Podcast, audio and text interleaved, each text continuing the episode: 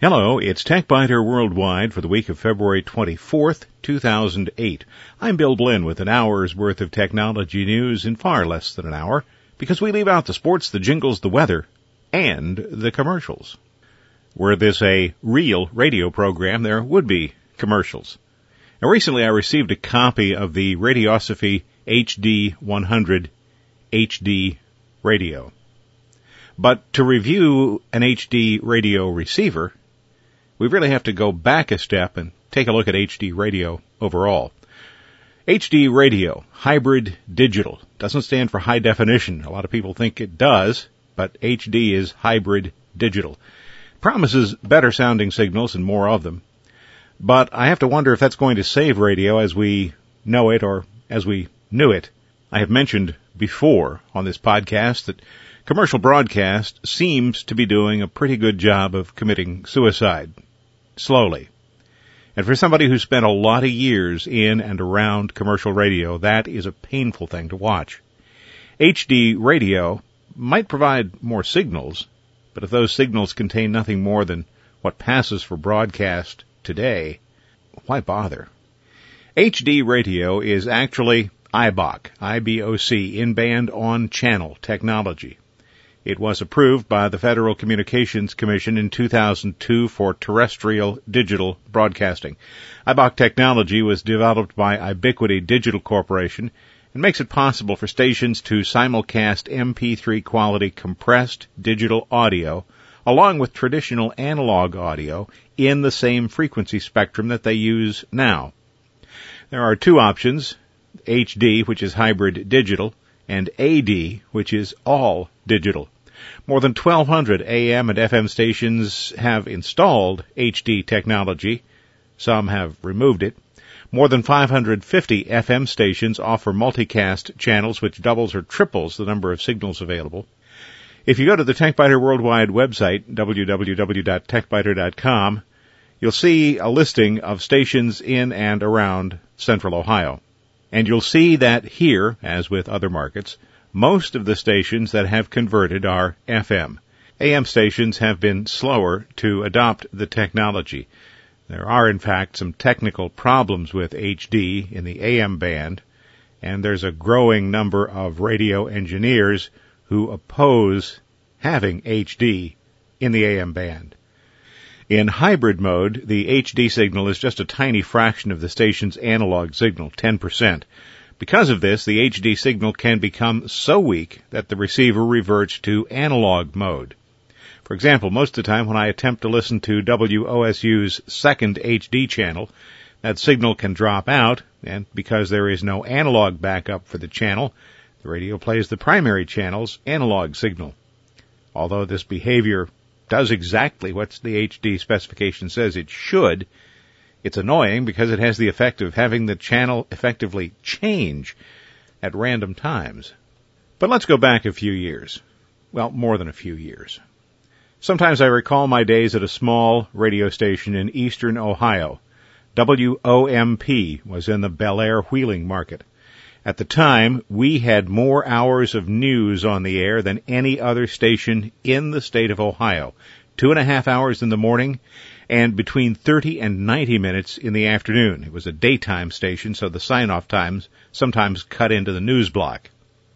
Now, in those days, we listened to WTVN and we talked about how much we wished we could sound like the Friendly Giant. That was their nickname in those days.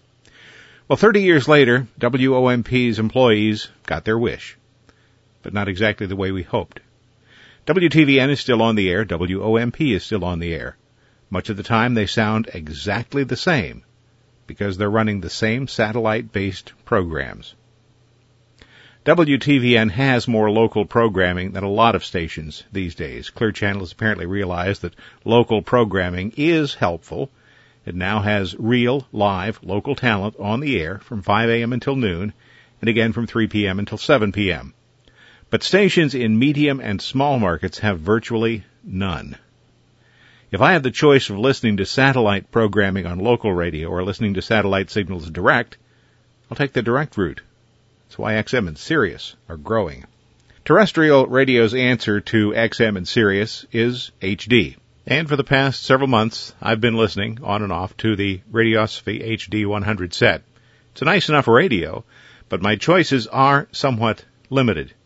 iBiquity provided a list of stations in the Columbus market. Here's what's on the list. 610 WTVN, supposedly broadcasting in HD. Can't hear it. 820 WOSU AM, supposedly broadcasting in HD. Can't hear it. 1230 WYTS. Can't hear that one either. That's all there is for AM. Over on the FM side, we have WXMG with oldies. I don't believe I've heard that one. WOSU with two channels, classical and news talk on the alternate channel. That has been largely unreliable, but it seems to be improving a bit. More about that in just a little bit. Sunny, WSNY, has only a single HD channel. WCLT has three signals, country on HD1, news talk on HD2, and news talk sports on HD3. WCKX has a single channel, urban, uh, sorry, don't do rap. WNKK has two channels running, rock and 90s alternative. There's WBWR with rock and WBWR HD2 with Full Metal Racket. Don't think I'm interested there. WNCI runs two signals on HD. HD1 is the regular broadcast. HD2 is Stevie's Boom Room. WLVQ, currently analog but planning to install HD. And then they will have a second channel of deep rock tracks. Here's one I would actually listen to if I could. WJZA, Smooth Jazz. Bad signal. WODB, might listen to them, oldies, but bad signal.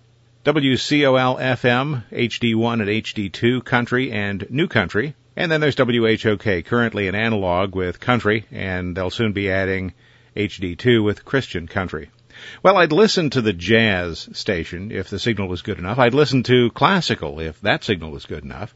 But I'm not at all interested in Rush Limbaugh, rap, full metal racket, or 80s disco music. And the iBiquity list is a little out of date. It lists the 1230 signal as progressive talk, but it has morphed to regressive talk, talk that's even further to the right uh, than WTVN is.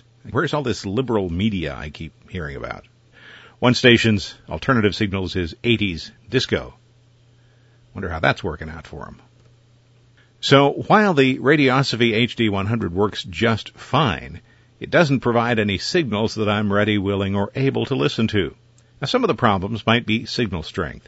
I talked with Jim Airy. He used to be WTVN's chief engineer, now fills that function for the WOSU stations. He reminded me that the HD signals have just one tenth the power of analog signals. That's why WOSU FM's signal, delivered from a transmitter on the south side, doesn't reliably reach my north side home. Jim suggested that what I really needed was an outdoor antenna. So HD does provide more signals, maybe, when I can hear them, but the signals contain much of the same stuff that I don't listen to anyway. And they contain 20 to 30 minutes worth of commercials, traffic, weather, and other blather that I really don't care about. Traffic reports are invariably at least 10 to 15 minutes behind what I need to know, so why bother with those? If I want weather information, I can get it from the National Weather Service broadcast or online. I'd rather pay $10 a month for 100 non-commercial stations on XM, of which I maybe listen to about five, than to spend 10 to 15 minutes every hour listening to the same repetitive, badly produced commercials that are hawking mortgage lenders, pills for diseases I don't have, and other questionable products or services. Radio has a chance to make a difference with those alternative channels, but I can predict with fairly good certainty that programs on those alternate channels will be just more of the same and piled higher. Today listeners have more options than we've ever had before. I previously mentioned satellite, XM, and Sirius. Those signals are readily available and largely free of commercials, although you do have to pay a monthly fee.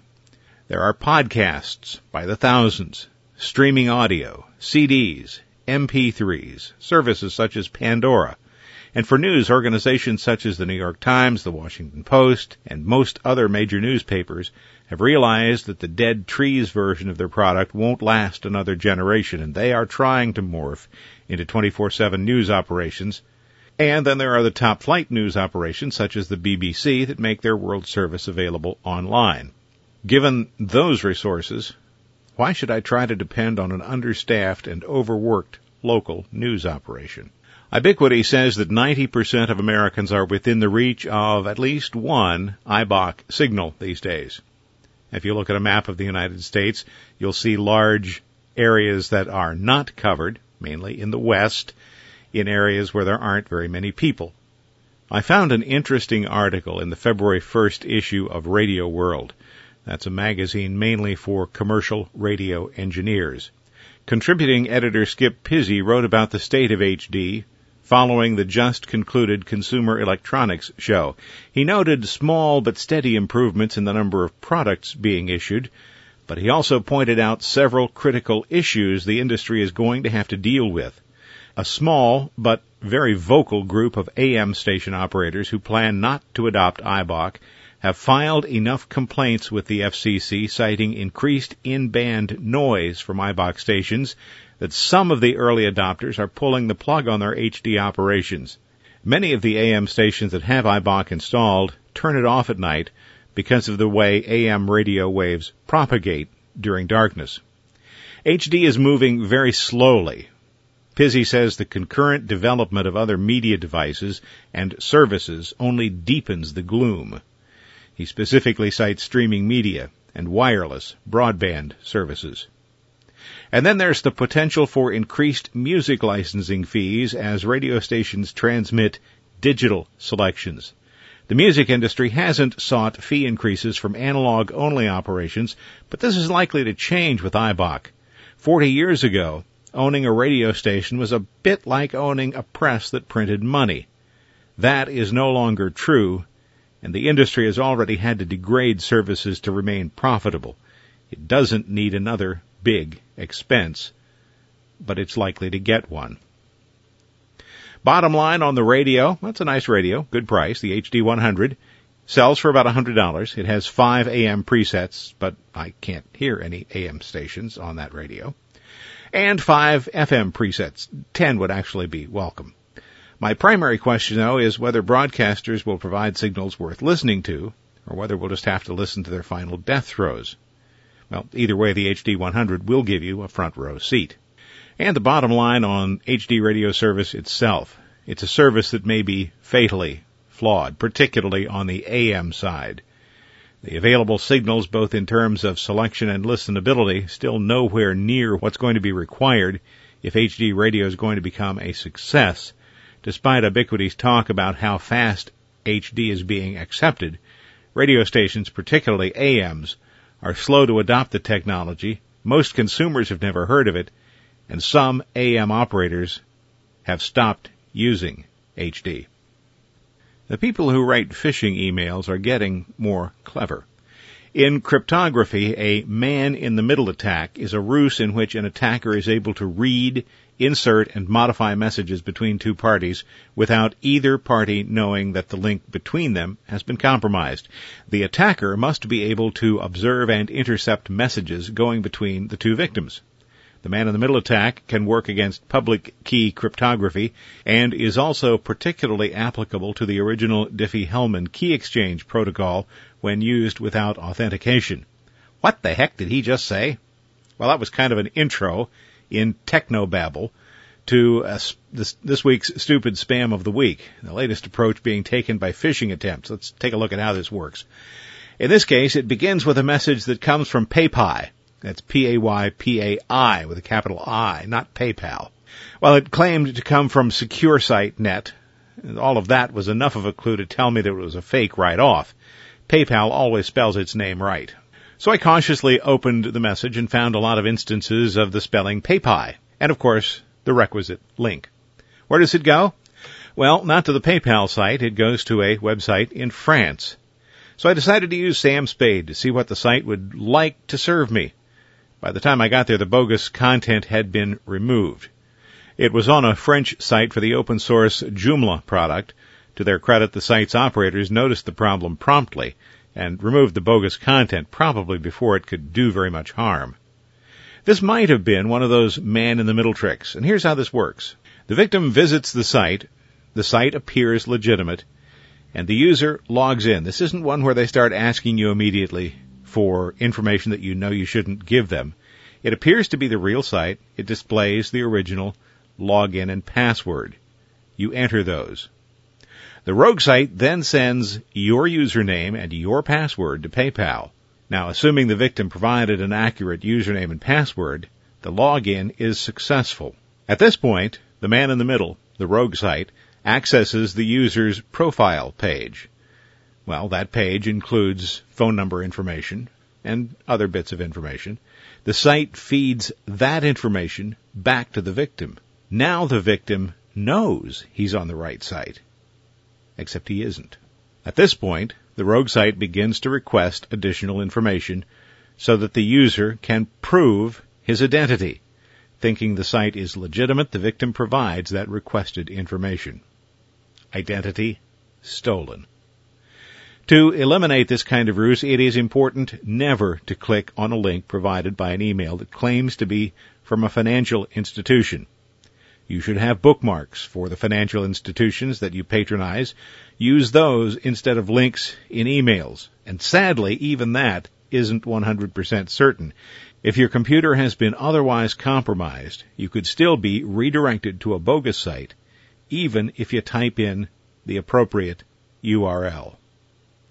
It's getting dangerous out there. I recently responded to a question about buying a computer to be used by someone who works for a trust company in Los Angeles. There were several requirements that made this specification interesting. First of all, the user wanted no proprietary components. The computer needed to be able to store and play music, work with photographs, be in the $1,500 to $2,000 price range, have the ability to exchange Word and Excel files with the Office system, which runs Windows, have an external drive for backups, and this is a computer that's in Los Angeles, so the user wanted to be able to grab that backup drive and go in an emergency and have usable files. And the final point, wanted to have tech help available for several years. Well, requirement number one seems to eliminate all Apple computers and all notebook computers because all of those devices do have proprietary components. But we'll come back to that. Based on requirement number six, that's the one where we're going to have an external hard drive for backups that can be grabbed and taken in an emergency. I'm going to assume it's a desktop computer.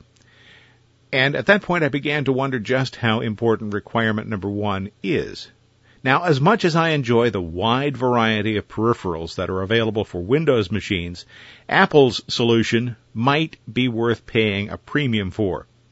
If you want to perform a specific task with an Apple computer, Apple will have a solution. A solution. One.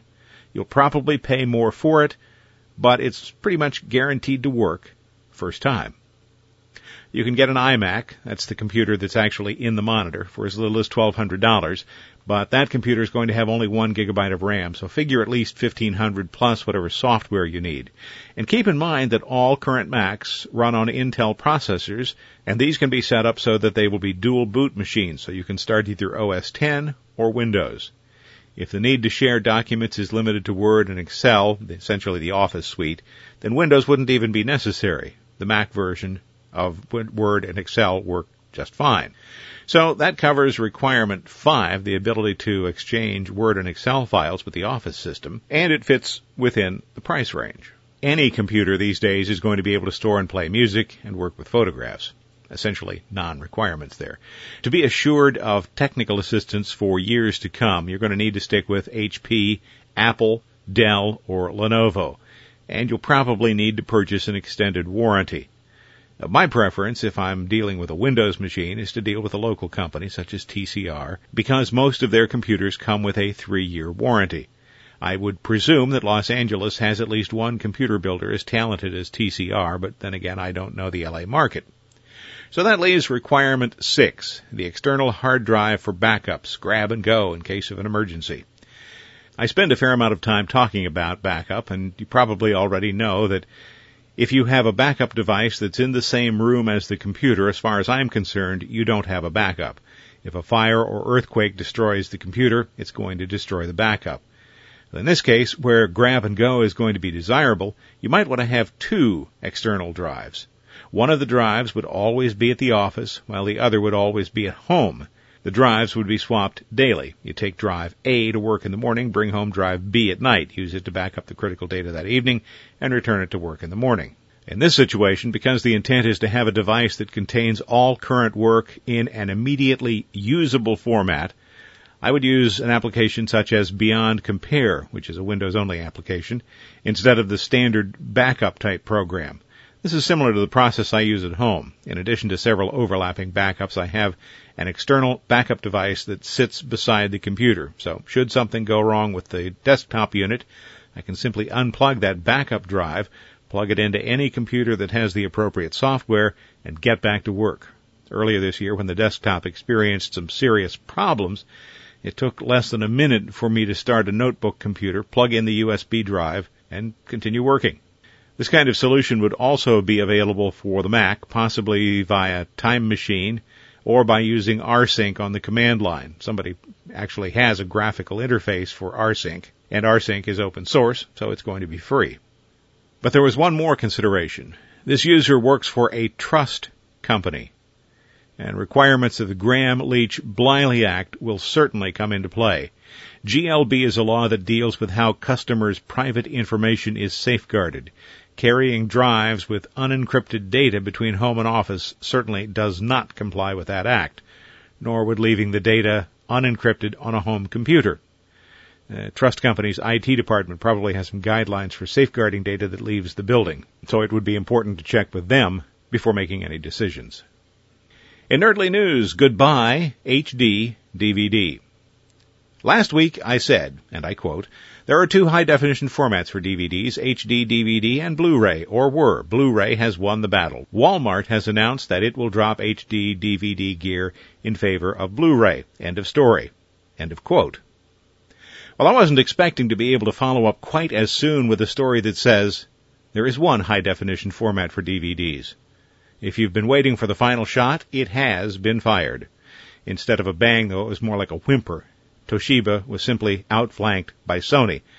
Sony didn't want another embarrassing fiasco, such as the Betamax problem of some time ago.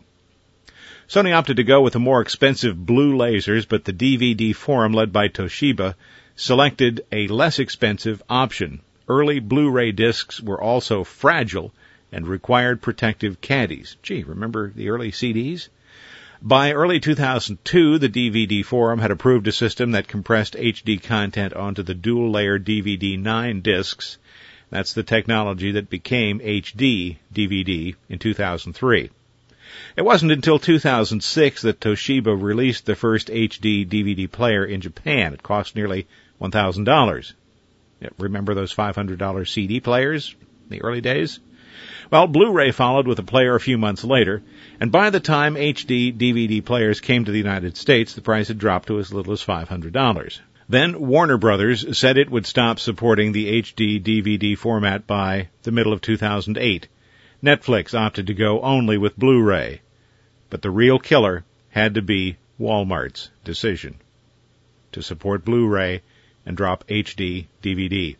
You can still find HD DVD players in retail stores, and Toshiba says it will provide spare parts for at least eight years. Earlier I mentioned phishing. When you think about phishing, you probably think about Chase, Citibank, American Express, eBay, the big guys. But the creeps who run these scams really aren't stupid.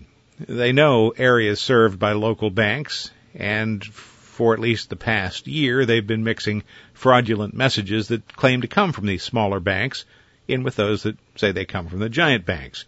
In many cases, they can also identify where a potential victim lives. So when you receive a phishing message, it may well come from a bank in your area. These messages can be pretty effective. This week I received a message from Jeff Garinger who described a phishing email claimed to be from Greenville Federal in Greenville, Ohio. Not having an account with them, I thought it odd that my services would be deactivated and deleted if I didn't respond, Jeff wrote. I called Greenville Federal to report this and they said that they have been receiving calls from all over about it. Goes to show that it's not always the other guys this happens to. And indeed it's not. As usual, the bait looks more or less legitimate and contains a warning. This is your official notification from Greenville Federal that the services listed below will be deactivated and deleted if not updated immediately. Previous notifications have been sent to the billing contact assigned to this account. As the primary contact, you must update the services listed below or it will be deactivated and deleted. The service listed is Greenville Federal Bill Payer and the expiration date listed is just a couple of days in the future to add a sense of urgency. The domain link that you're supposed to click takes you several levels deep on a server owned by a company in Victoria, British Columbia. Now, chances are that a small bank in a rural Ohio town is not going to be running its operations from a server in Victoria, British Columbia, Canada. So, the standard rules apply here. Never click a link in a message that claims to be from your financial institution. Type the URL yourself or use a bookmark to ensure that you go to the right site. And never give any site any information that they should already have. Account number, security questions, things like that. Thanks for listening. This has been TechByter Worldwide for the week of February 24th, 2008. I'm Bill Blinn. Check out the website, www.techbyter.com, and you can send me an email from there. Thanks. Bye bye.